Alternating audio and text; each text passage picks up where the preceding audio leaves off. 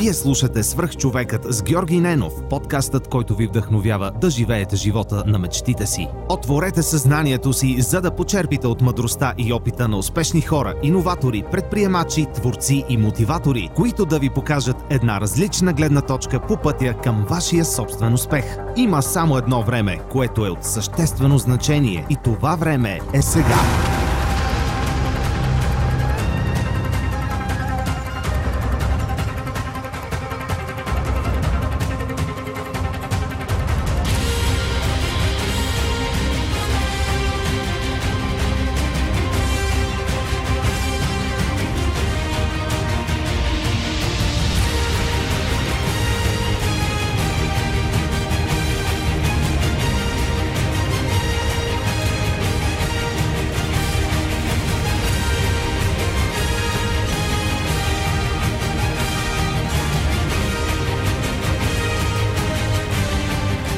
Здравейте, вие слушате Свръхчовекът с Георги Ненов.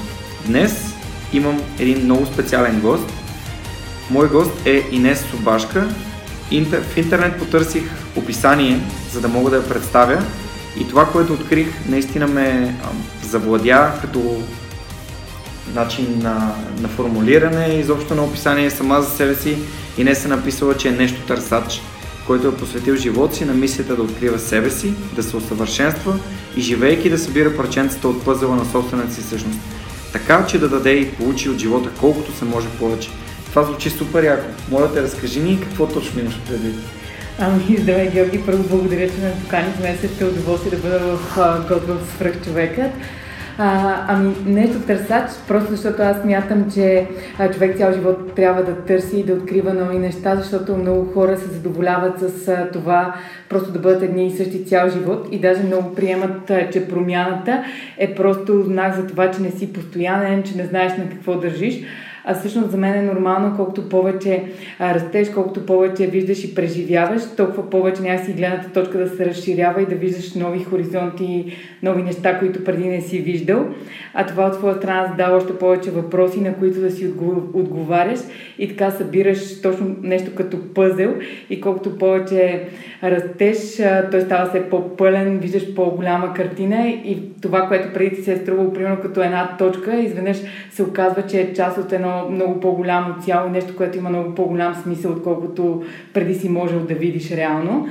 А, и другото е, че аз наистина смятам, че човек трябва не само да взима, а и да дава, защото а, смятам, че смисълът, т.е. мисията на всеки един от нас е да живее за нещо повече от а, себе си, от а, личните си просто цели, защото би било доста някакси егоистично да прекарваш живота, за да постигаш нещо само за себе си и, и по никакъв начин то да не допринася за другите.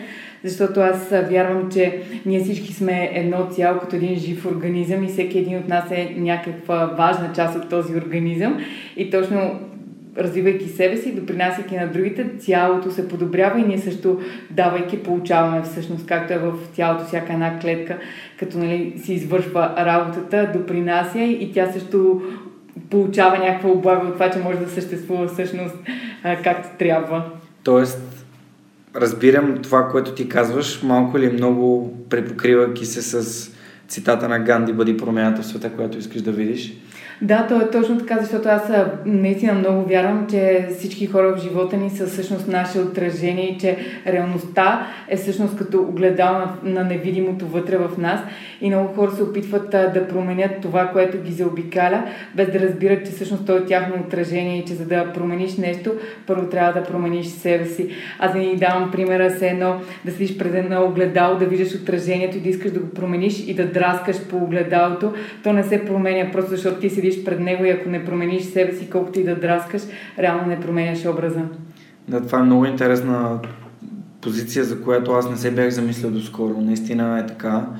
А, имам щастието да живееш човек, който ме, ме накара да погледна от тази гледна точка и да виждам света като отражение на мен самия и хората около мен като отражение на мен самия също така. И това много ми помогна, обръщайки наистина нещата към мен и като и като действие, и като промяна на начина, по който живея, начина, по който приемам а, света като цяло. Добре, в това нещо, което аз намерих като описание, го намерих в блога ти inspired fit strong dot com.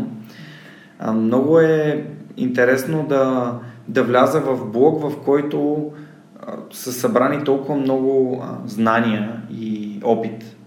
Можеш ли да ми разкажеш повече за самия блог?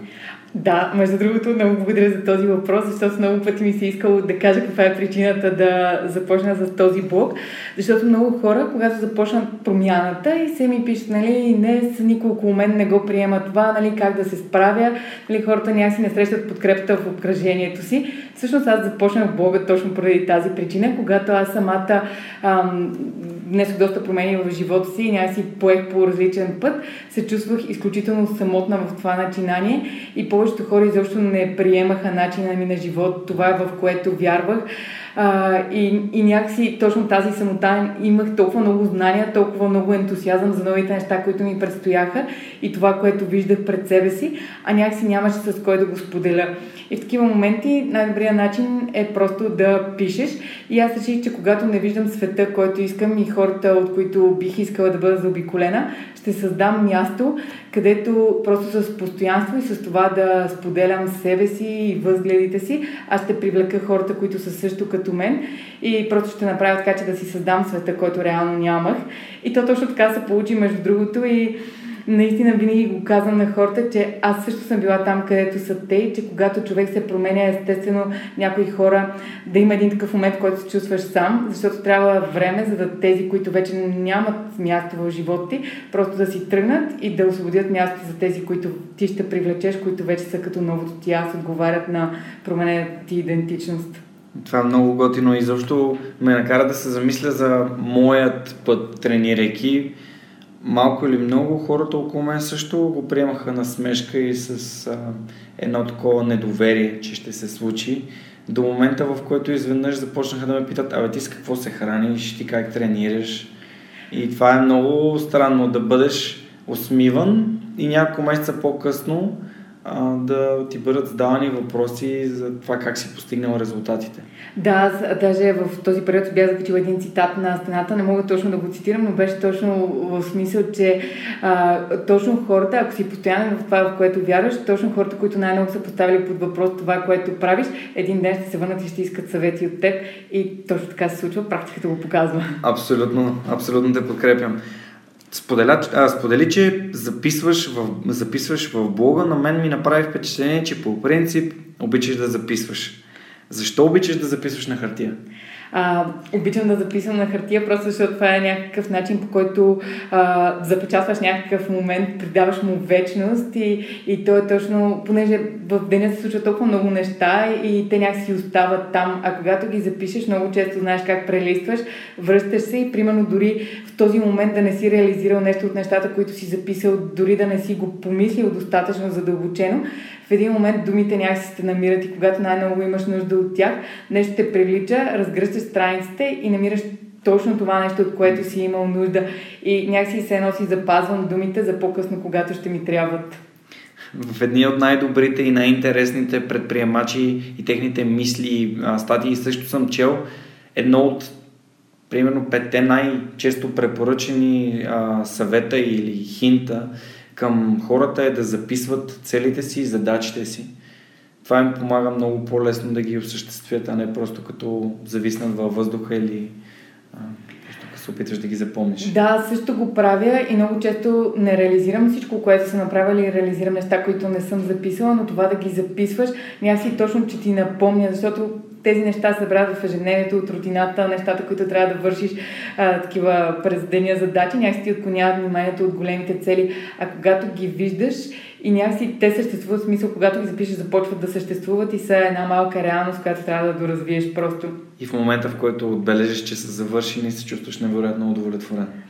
Ами да, и това го има, макар че честно казано, аз съм забелязала, че е, за човека е някакси доста естествено, когато постигне нещо и вече някакси, а аз го постигнах и веднага гледаш, нали, към следващата цел, защото просто винаги искаме още нещо и още нещо, така че обикновено с зачерпването на целта идват написването на още няколко след това. Да, безспорно е така, обаче тук мисля, че е важно да се отбележи, че най- едно от най- ценните неща е да бъдем благодарни за малките неща.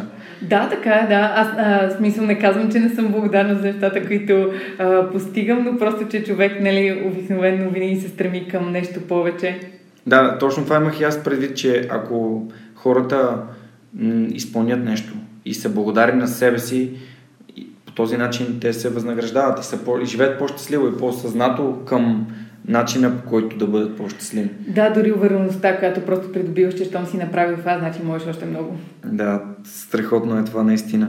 А, тук стигаме до, до някаква така малко а, специфична тема за приоритетите. Все пак говорим се за списъци, с задачи. Ти как успяваш да приоритизираш нещата, които правиш? Ами, честно казано, аз имам а, приоритетите ми се базират на ценностите и на вярванията, които имам, и има някои неща, които за мен са супер важни и по никакъв начин не ги пренебрегвам. Дори а, за някои хора може да прозвучи егоистично, но за мен е много важно някои неща, които правя за себе си, и те са ми приоритет. Например, дори това да отделям време а, за разходка през деня. Винаги имам близо час, който отделям, за да се разхождам, и когато някой ме попита, например, дали имам свободно време, аз мога да кажа, че нямам нищо, че реално този един час го имам, просто защото това е време за мен, в което аз реално умисля нещата, които правя, давам сметка за това какво съм свършила, какво искам да направя, на къде вървя, и това е много ценно време, което после ми дава доста продуктивност в другите неща, които правя. Някакси помага ми да се възстановявам от всичко, което се случва, и да ме зарежда с енергия. И това е примерно един от приоритетите ми, да знам, че аз мога всеки ден да презареждам себе си по този начин, а после вече всичките неща, които правя, някакси периодично си, точно си слагам, си правя като един списък, и а, това се научих, между другото, на семинара на Питър Сейч, на който бях, че проектите се делят на червени и зелени, и червените са тези, в които реално даваш а, много, нали, влагаш някаква енергия, но реално няма много голяма възвръщаемост, но докато, нали, не седнеш да го видиш и да си го разпишеш, реално не знаеш, че те ти костват толкова много енергия, реално нищо не ти дават, а зелените са тези, които наистина имат възвръщаемост и в които е по-добре да а, пренасочиш тази енергия и да даваш повече на тях, така че те да се развиват и да ти дават, да ти връщат повече. И точно това се опитвам да правя, да гледам кои са нещата, в които давам енергия, но реално просто са нещо като активност, а не продуктивност, и кои са нещата, които наистина имат смисъл да влагам енергията си, да им отделям време. Това нещо съм го срещал в две книги до сега. Седемте навика на високоефективните хора на Кови. Да. Чела ли си? Не, не съм, но съм забелязала, че честно казано, хората, които по един или друг начин са успешни, стигат до едни и същи заключения по различни пътища, но по общи линии принципите са едни и същи. А другата книга е книга, която в момента чета, Essentialism на Грег Макион. Под заглавието е The Disciplined Pursuit of Less. Тоест, в нея се основава неговата теория на това, че less is more. Тоест, така е. Ако концентрираш вниманието си, усилието си, енергията си в една задача, това е много по-добре, има много по-голяма възвръщаемост от това да разпръсваш цялото си внимание, и целият този мултитаскинг е просто един продукт на корпоративната култура, който поддържа корпоративната култура всъщност а, да работи. Да, точно онзи ден а, бях качила едно такова видео, точно бях снимала на тази тема, и бях... А, а, за, за мен точно повечето хора запълват деня си с активност, а не с продуктивност, и аз също имам една много любима книга, която ми е... А, аз я наричам като моя Библия, на Стефано Д'Анна, "Школа за богове" се казва, и а, той там казва, че колкото а, по-мъртъв е човек в своята същност, толкова повече запълва деня си с активности. И то точно така, хората се заблуждават, опитват се да се разсейват от това, с което не искат да се срещнат, а, като се занимават с някакви дребни неща, които маскират, че сме активни, че правим нещо, а реално ние седим неподвижни на едно място и нищо не се случва. Така че, както ти каза, less is more. Да. Дори в four hour Workweek Тим Ферис а, разказва, сега просто ми изплува в съзнанието как а, той дава съвет как да изглеждаме бизи. Uh, walk around the office talking on the phone. Да, да. Виждала съм го, да, доста пъти. Всички сме го виждали, да. Ами, добре, аз това беше един от въпросите, които си бях подготвил, исках да те питам защо тази книга "Школа за богове" на Стефано Д'Анна е толкова важна за теб, а, защото го намерих в материала, с който се подготвих, но вече минахме и през нея. Добре, ти как оценяваш а, този... А, здравето в контекста на, на активността. Тоест, как успяваш да внесеш здравословния живот при условие, че всички са заети с това да ходят на работа, с това да отидат да вземат децата от училище, да напазаруват, всички тези daily activities. Ами първо за мен е осъзнатостта, това хората да осъзнаят, че а, тялото им и здравето всъщност е нещо точно като инструмент, с което сбъдваш, реализираш а, всяка една мечта, живота си и това всъщност, което се случва. И че когато не даваш приоритет на здравето си, в един момент трябва да даваш приоритет на това, например, да ходиш по доктори и да се занимаваш с болести, които ти отнемат доста от времето и не ти позволяват да ходиш на работа, да взимаш децата си от училище и така нататък. И И а, това, че аз се опитвам с личен пример и с примера на хората, с които работя, да покажа, че щом другите го правят, значи има начин и че всеки, който затваря себе си и казва, че не може да се получи, защото при него нещата са еди как си, еди как си, всъщност просто не иска да положи усилията, да, а, някакси да предизвика себе си, защото аз знам много добре, че за да промениш деня си, за да изместиш някакви неща, които преди смятал за, важен, за важни, да ги махнеш от деня си, за да освободиш време, примерно за тренировки и за това да си приготвиш храната, трябва да се предизвикаш, защото ние сме хора на навика и първо трябва да пречупиш и да промениш този навик. А, но е много важно човек да разбере, че живота не се случва на него и че той не е жертва на живота си, а че ние избираме живота си и че той минава през нас, случва се чрез нас. И от нас зависи как отваряме сетивата си, а, някакси а, възгледите си, така че просто да намерим как да подредим живота си с тези приоритети, които наистина са важни, а не просто всеки ден да бъдем като жертва на това, което се случва. И въпреки, че искаме да сме здрави, въпреки, че искаме да сме във форма, еди какво си, еди какво си ни пречи. Сега ще дам още един мой любим цитат, който е от един подкаст, който съм слушал. И то е, че когато се оправдаваме, ние всъщност показваме на околните, когато се оплакваме, извинявам се, показваме на околните, че нямаме контрол върху собствения си живот. Ами то е, то така или по-скоро хората а, наистина живеят като жертви на живота си, а знаеш, че за жертвата най-естественото нещо е да се оплаква и някой да я спасява. И повечето хора точно това правят, смисъл с думите си, те търсят просто някой да им каже да, така е, нали, тежко ти е и така нататък. И просто наистина се иска осъзнатост да признаеш пред себе си, че в момента живееш като жертва и трябва да спреш да го правиш. Тежко е, боли, всички минаваме оттам, но трябва да се направи. Да, и както каза, всички минаваме оттам. А, извадих един цитат, който знам, че ти е доста любим. Извън всякакво съмнение е това, че всички наши знания започват с опита. Да, така е. Наистина, аз а, никога никой не съдя, защото аз съм минала от там, откъдето, примерно, някои хора, които се обръщат към мен, а, минават в момента. Аз знам точно как се чувстват и знам какво имат нужда, защото го съпоставям с това, от какво аз съм имала нужда тогава и най-малкото е някой да те съди. Но а, наистина аз вярвам, че хората, едните, които срещаме, ние трябва да им дадем нещо, защото те още са зад нас, зад нас, от гледна точка на а, жизнения си път, а други са пред нас, от гледна точка на това, че те трябва да ни дадат нещо и да ни изведат нагоре. Стъпало. И когато гледаш от тази гледна точка хората, които срещаш, някакси спираш да съдиш някой или пък да завиждаш на друг, защото знаеш, че този, на който би могъл да завиждаш, всъщност е този, който ще те отведе нагоре, а този, който съдиш, е този, който ти можеш да издърпаш нагоре. И тук стигаме до даването. Пак.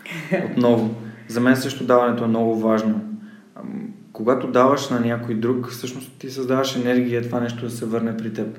И то е, как да кажа, немислимо е да даваме без да получим в последствие.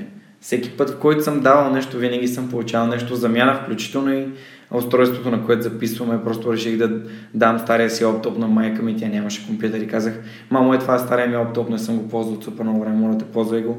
И една седмица по-късно ми се обадиха от ОББ и казаха: господине, вие спечелихте чисто нов таблет. Mm-hmm. И аз казах: благодаря. Тоест освобождаваме място не само, нали, с хора, но и с предмети в живота си, които после се вършат към нас.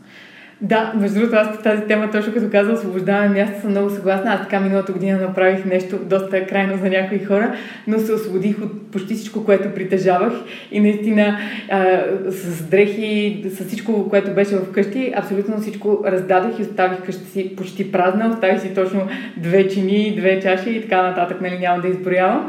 И наистина се едно скъсах с а, всякакви неща от миналото си и отворих пространство за някакви нови неща да се да се върнат, да дойдат в живота ми, защото аз също вярвам, че предметите, вещите, те имат а, енергия и когато ги събираш, те трупаш старата си енергия. Аз, честно казано, някакси смятам, че вече доста от нещата си от миналото съм ги осъзнала и нямам нужда от тази енергия повече и искам да освобождавам място за, но, за нова и направих това нещо тогава, така че препоръчвам го на всеки всъщност. Това е готино. Ние с приятелката ми редовно си мислим за това, че не искаме да имаме просто някакви пръхосъбирачки вкъщи и наистина искаме да имаме само предмети, които използваме, които носят някаква стойност на връзката ни и носят спомен.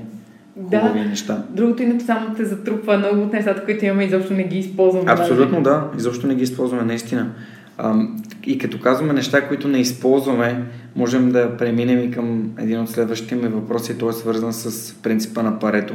В интервюто, което прочетох с теб, ти беше написал, че осемдесет процента от резултатите идват от двадесет процента от усилията. Това е, за мен лично, това е при... принцип, който е приложим във всяка една сфера на нашия живот. Ти какво мислиш? Да, както преди малко пак споменахме, за мен, честно казано, принципите, които те правят успешен в едно нещо, са абсолютно същите в друга сфера, само трябва да ги адаптираш към конкретната сфера, така че наистина е така и пак е, се припокрива с това, което ти каза, че less is more. Mm. Точно защото а, наистина повечето усилия, които полагаме, всъщност те не са някакси концентрирани, нямат а, възвръщаемост, така че е по-добре просто да спреш да видиш кое е нещо, което върши работа и да правиш него, отколкото нон-стоп да си заед с нещо, да се чувстваш непрекъснато изтощен, изморен, а всъщност да не постигаш резултатите, които ти си иска да постигаш. Някъде в материала бях прочел и за твоя любимия съвет, който си получила. Беше наистина много вдъхновяващо, защото аз се припознах в него. И той завършва по следния начин: ако винаги подлагаш човека срещу, срещу себе си на съмнение, под съмнение, можеш да пропуснеш възможността да срещнеш стойностни и истински хора. И някъде това отключи някакъв спомен и започнах да търся в интернет и намерих една много готина мисъл, пак цитат, мисля, че е на Шекспир. И тя е: Our doubts are traitors and make us lose the good we oft might win by fearing to attempt. Тоест, с нашето съмнение ни лишава от възможността да опитаме да сбъднем мечтите си. Да, точно така. Между другото, това, което първо прочете от една моя статия, е съвет, който баща ми, ми беше дал. И аз наистина осъзнах, че много често ние подхождаме към хората в настоящето а, през призмата на впечатленията, които имаме от хората от миналото. И доста често съдим за настоя... нещата, които в момента ни се случват от опита, който имаме от миналото, а той доста често е подвеждащ, защото обикновено настоящето ни среща с нещо ново, което кореспондира на това, което сме ние в момента и няма как а, да слагаш всички под общ знаменател и да смяташ, че само защото в конкретна ситуация някой е постъпил по а, някакъв начин в миналото и сегашният човек ще бъде такъв и наистина можеш да пропуснеш доста стойностни хора в живота си, ако подхождаш така и някакси никой няма да, нали, да получиш удоволствието и удовлетворението, ако не дадеш шанс на хората, трябва да се дава шанс на хората. Това, което ме промени мен в тази посока и най-много ми въздейства, беше една книга на Букай, която прочетох трите въпроса. И по-точно първия въпрос: кой съм аз? И там прочетох как той всъщност описва всичко, което аз винаги съм си мислил за това, че човек е в центъра на собствения си живот, той е отговорен за собствения си живот и а, съответно и както за действията и бездействията си, така и за резултатите от него. И съответно аз няма как да съм да се сърдя на някой, който е постъпил по начин, който не е окей за мен. Защото а, това е друг подкаст. А, примерно Тони Робинс е сто процента, има сто процента от гените на Тони Робинс. Тоест той отговаря за себе си и собственото си щастие. Ти съвсем нормално да го правиш за себе си. И като излезем от а, тази теория, че всеки трябва да се грижи за себе си, някакси е по, по-нормално да приемем, че всеки, всеки е щастлив, защото прави нещата за себе си. Не, не говорим да бъдем чисто егоисти, просто да не поставяме другите пред себе си в в контекста на собствения си живот. Да, така и аз това го разбрах, че не мога да се съдя на, на, на някой за това, че примерно смятам, че не е постъпил честно към мен или че примерно е променил посоката на живота си, просто защото аз бих направила също на него място, в смисъл всеки търси своето щастие и ако в един момент, ако до един момент си вярвал, че нещо те прави щастлив, а в друг момент виждаш, че всъщност пътеката е различна, няма нищо лошо в това да направиш завой, да се разделиш с хората, с които си в момента. И просто наистина се иска осъзнато за взаимоотношенията между хората, така че да знаеш, че ти не можеш да се сърдиш на другите за това как те постъпват. Просто трябва да знаеш как ти да реагираш, така че е минимално да бъдеш засегнат от техните действия. Просто не приемаш нищо лично. Да. Защото наистина няма нищо лично да. за приемане. Всеки го прави да. така, че той да бъде щастлив. Просто казваме си, той човек иска да го направи, нека да го направи така, да. както той иска. Ам... Между другото, тук може да вмъкна нещо за това, което каза. А, нищо лично.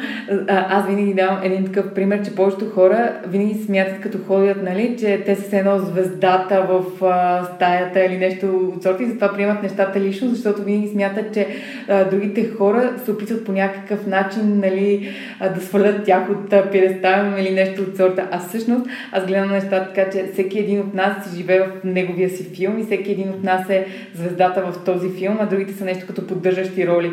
И ти, в смисъл, ти си звездата в своя живот, в своя филм, обаче другия човек е звездата в неговия филм и той е просто поддържаща роля в твоя живот, ти не можеш, нали, и ти си в неговия живот поддържаща роля и не можеш да смяташ, че винаги ти си центъра на всичко, ти си твоя център, а другия си е неговия и не трябва да се сърдиш на другите хора.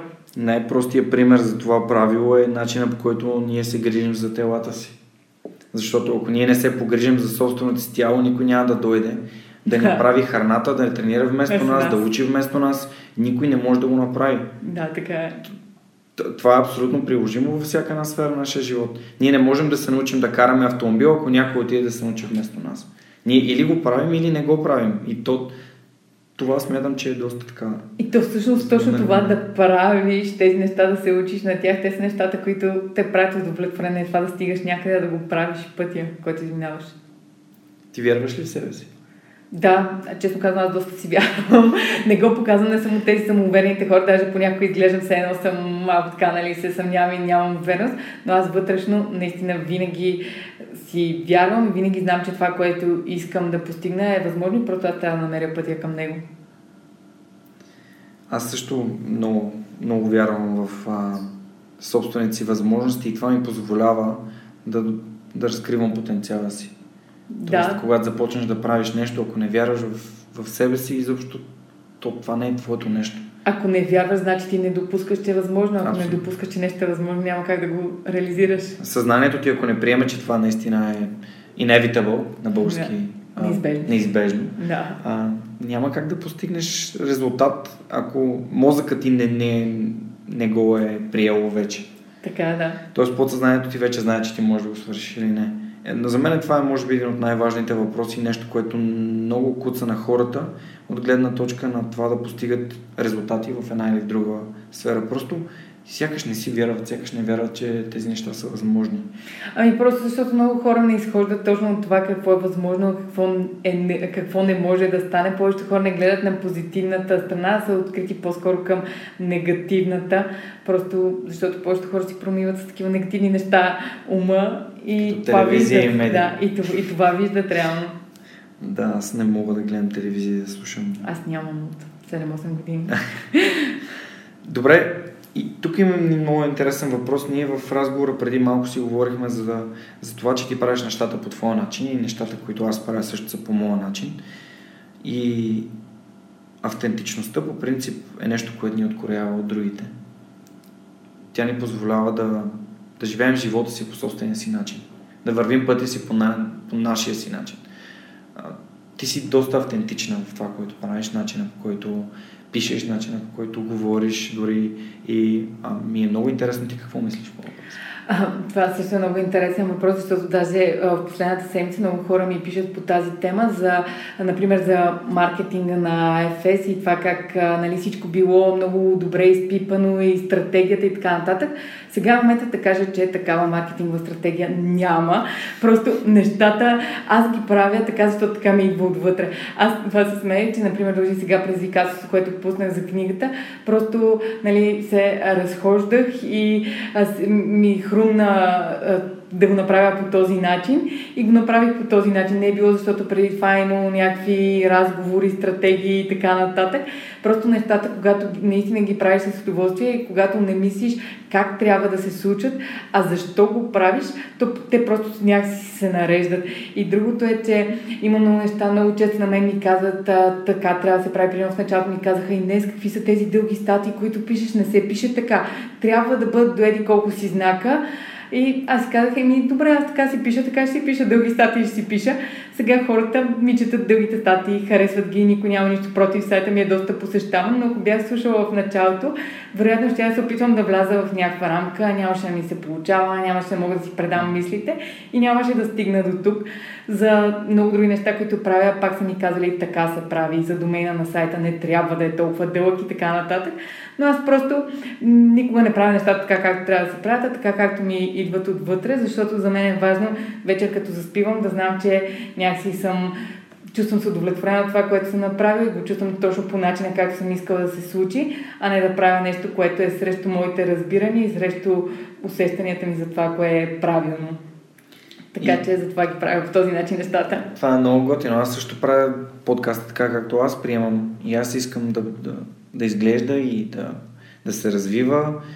Да, за някои неща нямам, как да кажа, нямам знанията да създам, примерно, маркетингова стратегия или нещо, но аз съм от този тип хора, които могат да, да, могат да попитат и това е моят начин. Моят начин е да попитам някой, който знае, който ще ми даде някаква насока. Аз няма да се възползвам на сто процента от, а, от това, което ми каже. Аз ще раз, раз, размишлявам върху него, защото да бъдем осъзнати не а, е приложимо навсякъде и всяка сфера на нашия живот. Да, и аз мисля, че повечето а, смисъл не, не опира точно до знание, а точно когато правиш нещата, както ти идват отвътре, те просто се случват, защото това наистина е правилният начин и те после се припокрива с тези извадените точки, с списъците, така и така трябва да се прави.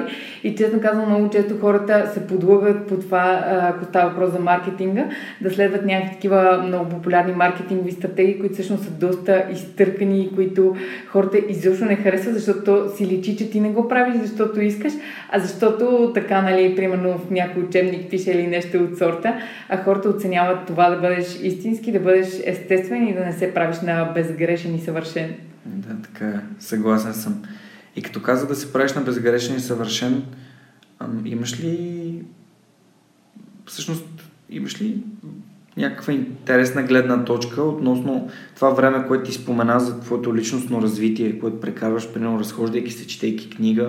Имаш ли някакви такива специфични а, неща, които правиш, примерно, имаш си време, в което четеш книга всеки ден или... Ами, по принцип, да, всеки ден чета, всеки ден отделям някакво време за физическа активност, дали ще бъде, нали, тренировката, дали ще бъде, в смисъл, различни, различни видове тренировки, понеже аз се опитвам да, примерно, да плувам, да правя йога, да вдигам тежести, да разходките, преходите в планината и така нататък. Аз смятам, че движението е нещо като храна за клетките и че тялото ни има нужда от тази храна и някакси виждам колко по-концентрирана съм, колко по-мотивирана и точно с някакво причина съзнание, защото за мен движението е нещо като медитация също, просто такава някаква движеща се медитация и това е нещо, което задължително присъства в моя ден. Аз ставам доста рано, така че първото нещо, което правя е точно да тренирам и да чета нещо, обикновено или пък да пиша, зависи, в смисъл понякога първо чета, друг път пиша и така че винаги в деня ми има време за физическата активност, за четенето.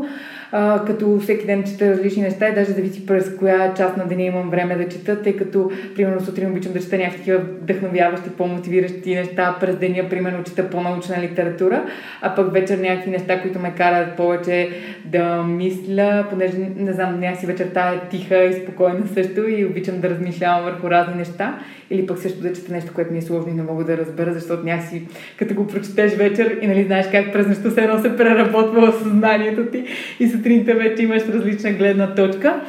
И просто това е да отделям време, за да се откъсвам от света и да го отделям само за себе си, така че да се подреждам, защото в хаоса на ежедневието е много лесно да загубиш себе си, това кой си и към какво се стремиш.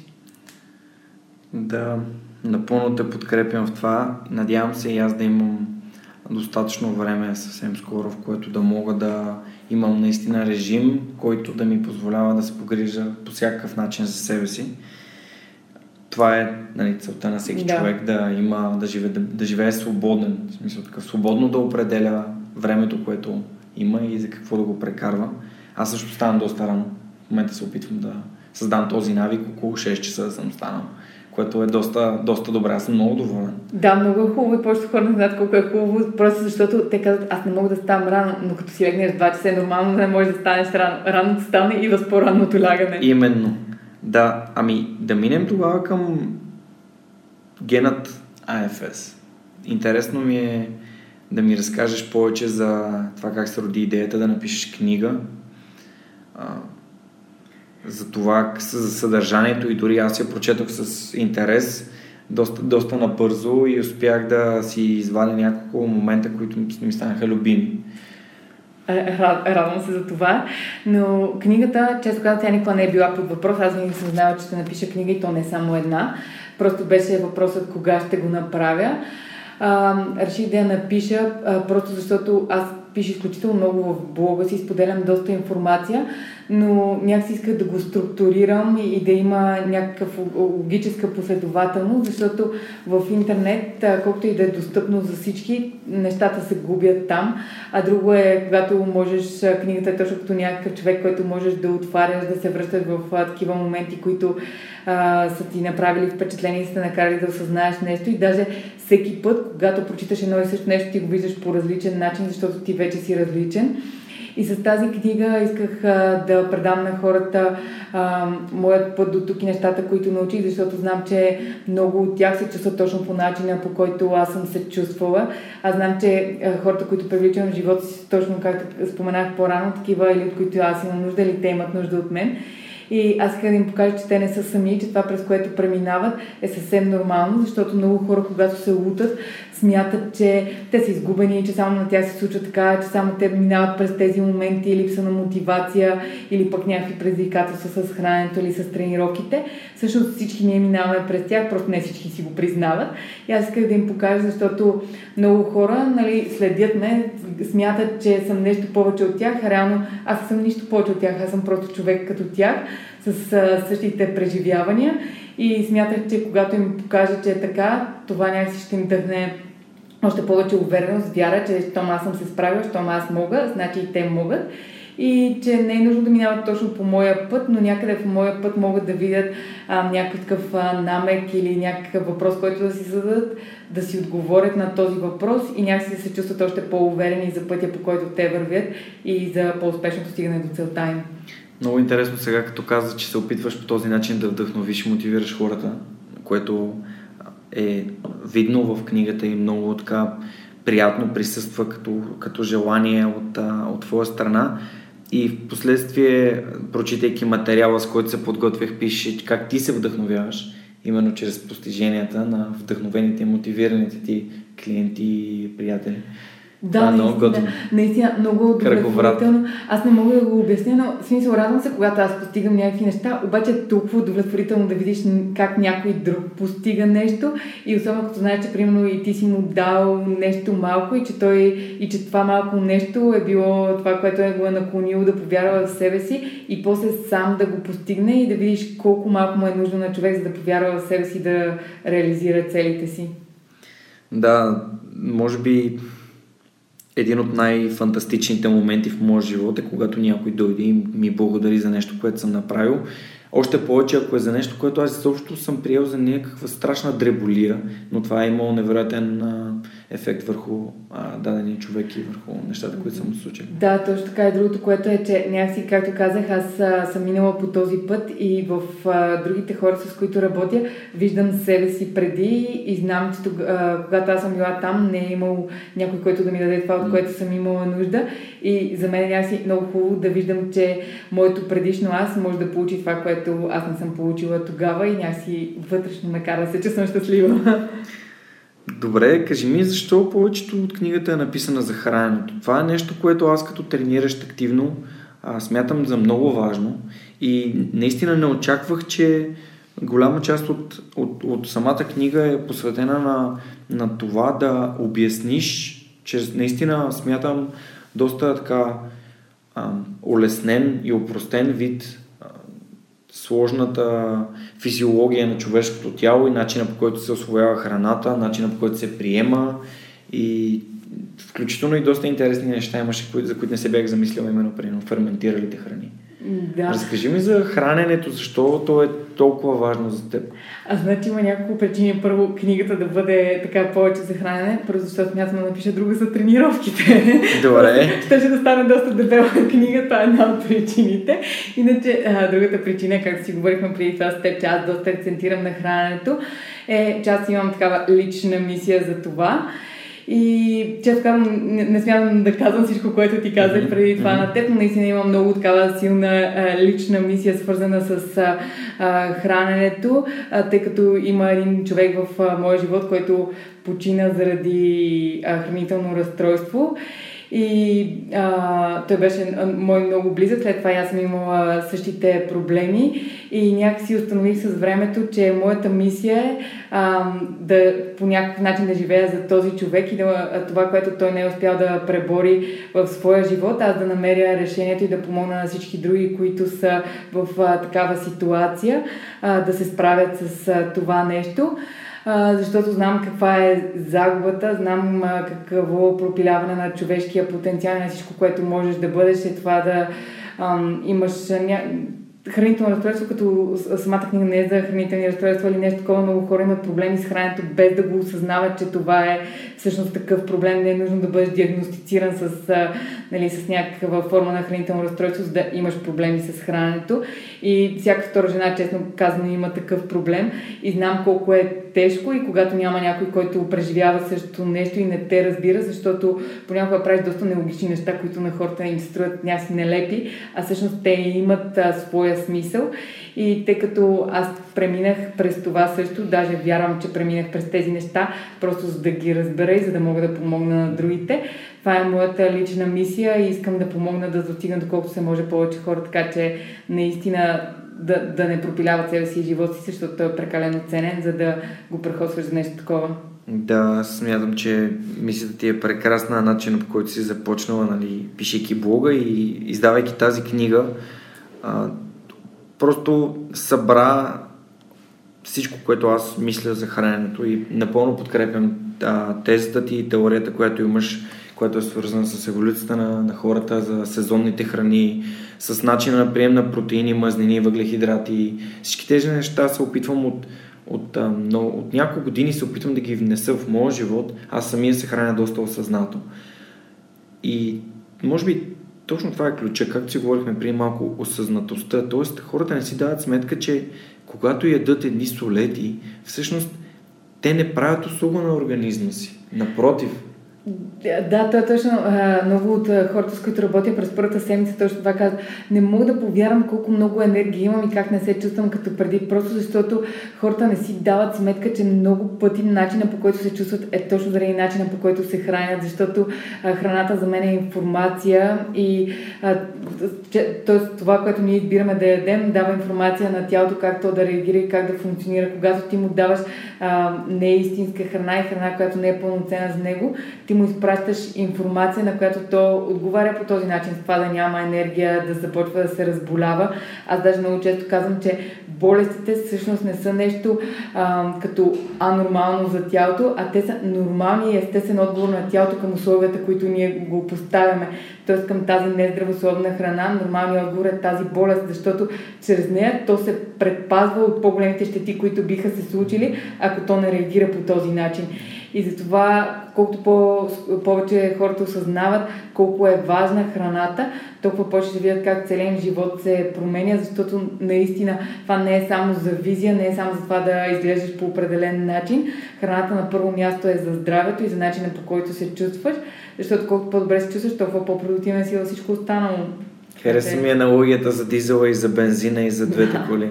Твоята една сестра ти беше доста така интересно да, да, да, да, да, да, да прочита тази метафора, но определено те подкрепям. Храната е нашето гориво и като малък, нали, съм, и аз съм ял зрънчо и чипс и винаги съм се чудил, чак сега, нали, се замислям, зрънчо, лапнеш нещо, глътнеш нищо.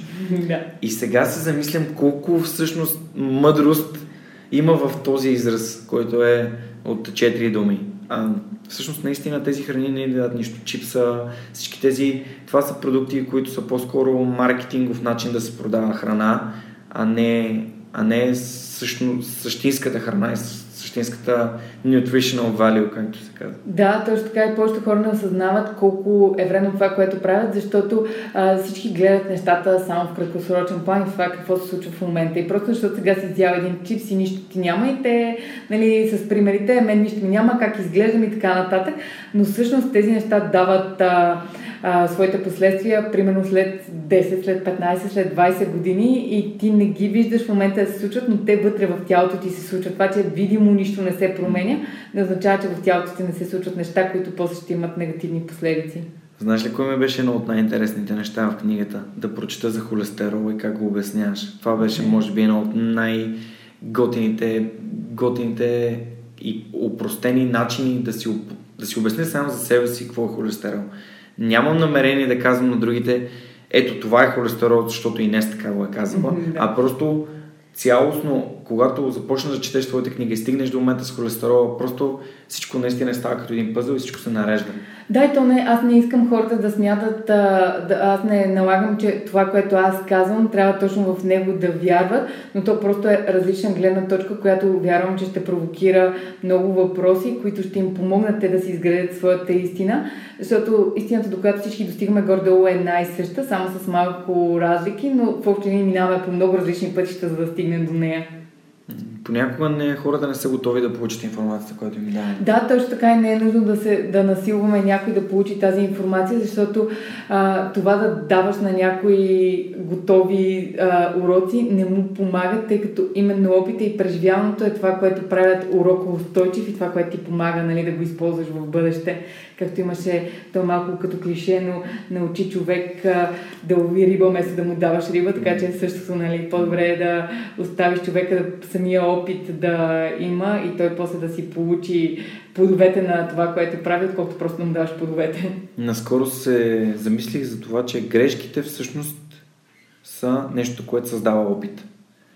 Так, така, да, и, и просто ние много негативизъм влагаме на това да допуснеш грешка, просто още от малък така те възпитават, като допуснеш някаква грешка и всички ти викат, наказвате и така нататък. Вместо просто като допуснеш грешка, да ти кажат, да речем, като разлееш нещо, вместо да ти се скарат, просто ти кажат, сега отиди, вземи парцала и го изчисти, нищо няма, нали, разлял си, което така се поправя. Вместо, нали, като допуснеш грешка, ти покажат как сам да я поправиш, че нищо страшно не се е случило. Още от малък те учат каква паника е, като се допусне грешка и колко е страшно, нали, че ти си лош. Точно, между другото, това е проблема на повечето хора, че те се определят и идентифицират с нещата, които правят, вместо просто да разберат, че това просто грешно е било самото действие. Ти не си лош човек, защото си направил това, просто самият ти избор е бил лош и можеш да го промениш, но това не те определя, че ти самия си лош за това, че си постъпил по този начин. Може би, чела ли си четирите споразумения? Ами не съм, но имам представа за какво. Да. Там много интересно авторът споделя за начина, по който създаваме новите поколения и не само и ние сме създадени чрез поощрение и наказание. Тоест ние поощряваме добрите деца и наказваме лошите и наказваме грешките и поощряваме добрите действия.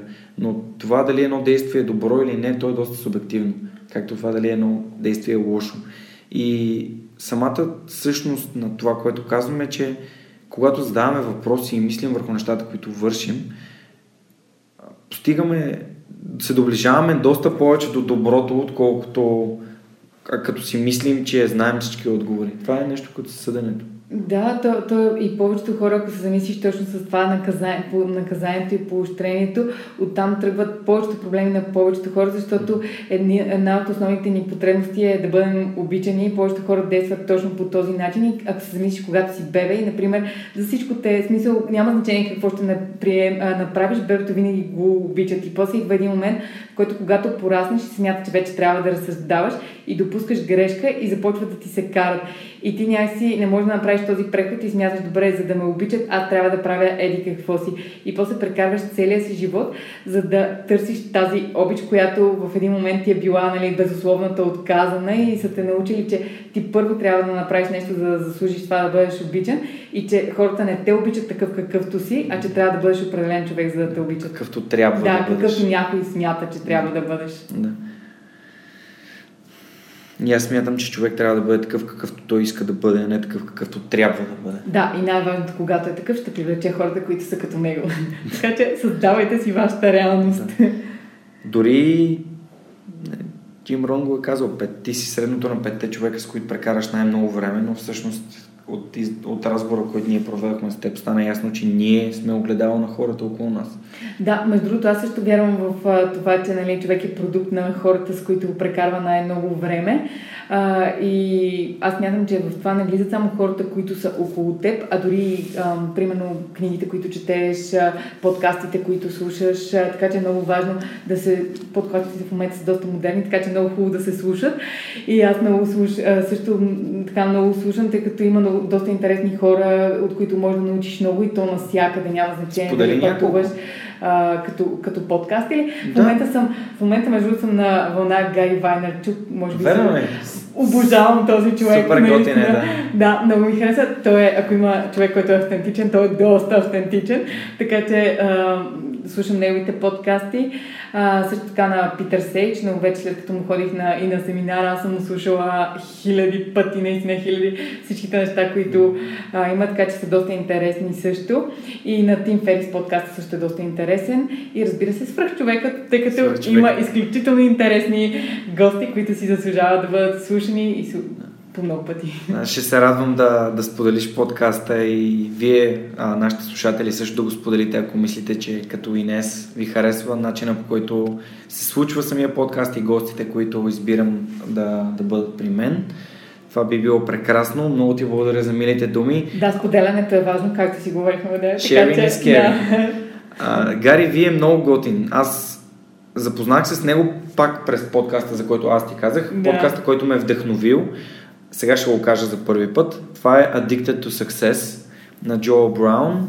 Това е подкаст, който безспорно ми е повлиял и като формат, и като начин на водене на разговор. Далеч съм от Джо Браун, тъй като Addicted to Success самият сайт има милиони, милиони посетители, има страшно много информация, но подкастът е нещото, което аз припознах като мое. И затова реших да създам и моя подкаст с вдъхновяващи хора. Просто наистина хора като теб, които а, са имали някаква история и са взели някакво решение, което ги е довело до момента, в който ние вече си говорим, и ти си пример.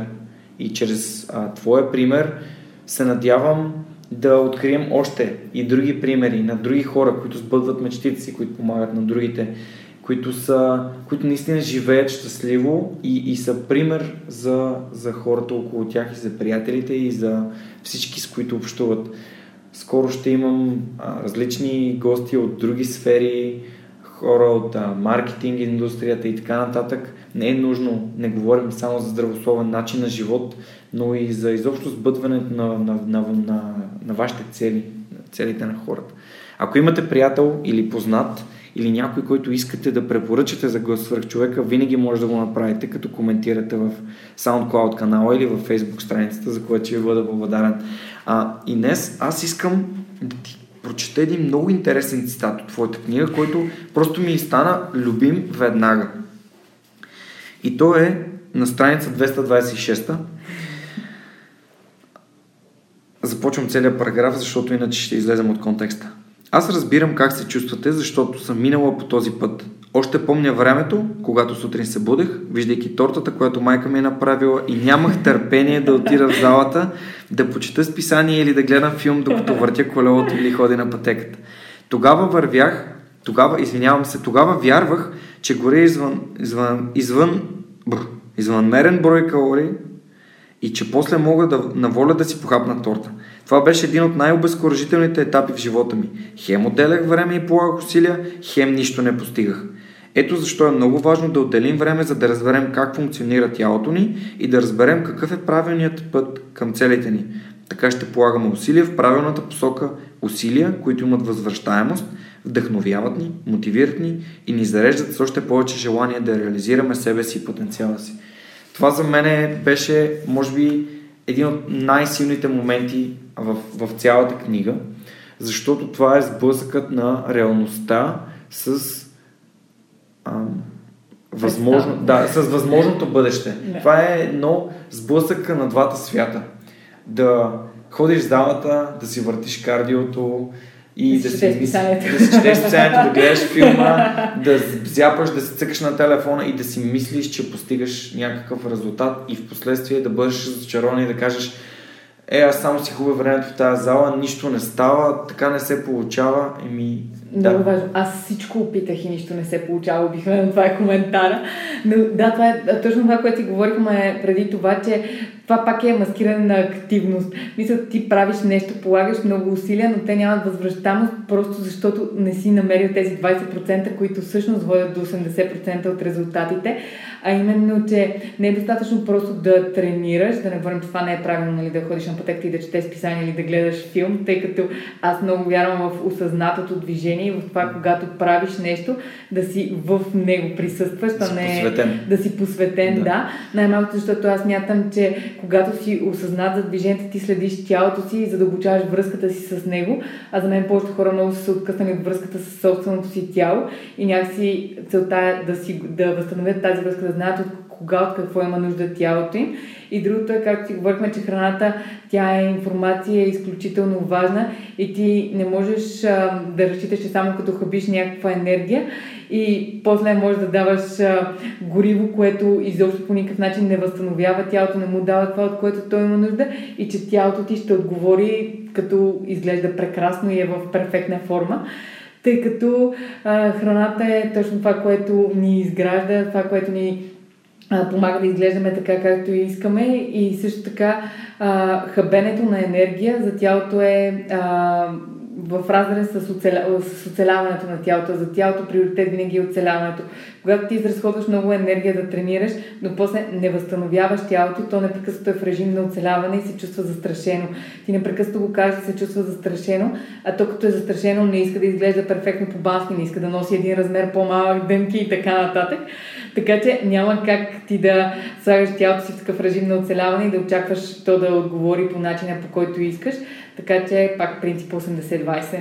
И това нещо, ако съм те разбрал правилно, въжи и за диетите, нали така? Да, точно така и за диетите въжи по същия начин. Много хора а, са на някакви много стрикни диети, които а, нали, те не дават на тялото си достатъчно, те следят а, така някакви парченца откъси, където са прочели, лишават се супер много, после обаче идва периода с преяждането и така се въртят в един макиосен кръг, където полагат супер много усилия през седмицата и после преяждат през уикенда. И ти супер много се лишаваш, живееш нон-стоп някаква представа, че си лишен, ограничен, че нали, полагаш усилията, обаче не получаваш резултатите. Просто не ставаш лишен, аз грижа. Да, напълно съм съгласен с теб. Аз самия от опит мога да кажа, че когато се научих да се храня осъзнато, да се храня с неща, които ми носят наистина стойност на тялото и полезни вещества, успях да постигна резултати на двайсет и осем, почти трийсет години, които никога не съм вярвал, че мога да постигна. Преди това дори с много по-малък съм тренирал доста по-усилено и не, не хранейки се правилно, аз просто нямаше как да разгърна потенциала си. И тук това е много важно. За резултатите няма възраст. Човек винаги може да промени себе си и няма значение на колко години си, ако можеш да изживееш бъдещето си по някакъв начин, в който да се чувстваш по-уверен, по-щастлив и по-енергичен, си заслужава да започнеш сега, а да не отлагаш себе си. Имаше един много готин цитат. Ако как, кога, късно ли е да започна да съм предприемач на седемдесет години? И отговор беше: не, не е късно, защото по-младо това няма да станеш. Тоест, ако днес решите да направите нещо, направете го днес, да почнете веднага, не дайте да чакате, защото време няма, а времето е най-ценният ни ресурс. И прочитайки този отказ, просто това е изцяло загуба на ресурс. Да, той е невъзстановим. Да, така е. Отделно, че парите, които давате за зала, които по никакъв начин не ви носят абсолютно нищо, вие просто ги губите. Ами то е, да, но пак е опит, смисъл всеки минава от да, там, просто въпросът е, е да, да го осъзнаят, а не да правят. Когато нещо не върши работа, просто трябва да видиш защо не върши работа и да намериш нещо по-добро, а не нон-стоп да правиш едно и също нещо с, без резултат. И очаквайки различен резултат да, да правиш едно и да. също нещо. Да, това е много, много важен съвет за мен лично. Добре, беше много приятно да разгледам и да прочета тази книга. Препоръчваме на всички. Можете да я намерите в книжарница Гринуич. Да, в Гринуич, в Орнич, Хеликон и моя. Така ли? Супер. Да. Значи във всички книжарници може да бъде намерена тази книга и искрено ви я препоръчвам. Сега дойде въпро... момента да задам мой любим въпрос. И моят въпрос към теб, Инес, е: ако можеш да се върнеш с машина на времето назад към себе си, единствено можеш да говориш с себе си, какво би си казала, по какъв начин би си дала информация или какво би направила, би ли променила нещо изобщо? Ами, колкото и клиширно да звучи, не бих променила и ако можех да си кажа, бих си казала, че а, живота няма да се развие по начина, по който аз съм си го представила, но накрая резултата и усещането, което съм искала да постигна, ще бъде абсолютно също, просто пътя, по който ще мина, ще бъде по-различен и опита, който ще събера, ще бъде различен. Много готино. Ами, предлагам да завършим епизода с а, това, което ти каза. Благодаря ти, че беше част от а, Свръхчовекът. В бъдеще със сигурност ще се срещаме отново. Да, за мен ще е удоволствие и аз благодаря, че ме поканил Свръхчовекът, защото за мен е удоволствие. И пожелавам на нашите слушатели да бъдат по-осъзнати в своето хранене и в своето движение, защото те са неразривни, ако искате да се погрижите за себе си. Радвам се, че съм източник на вашето вдъхновение и ако имате предложения или забележки към предаването, моля, коментирайте във Facebook страницата или на SoundCloud канала. Благодаря ви и до скоро. И не забравяйте, че всеки един от вас има свръхчовек. Супер, добре казвам. Благодаря ти, Инес. И да.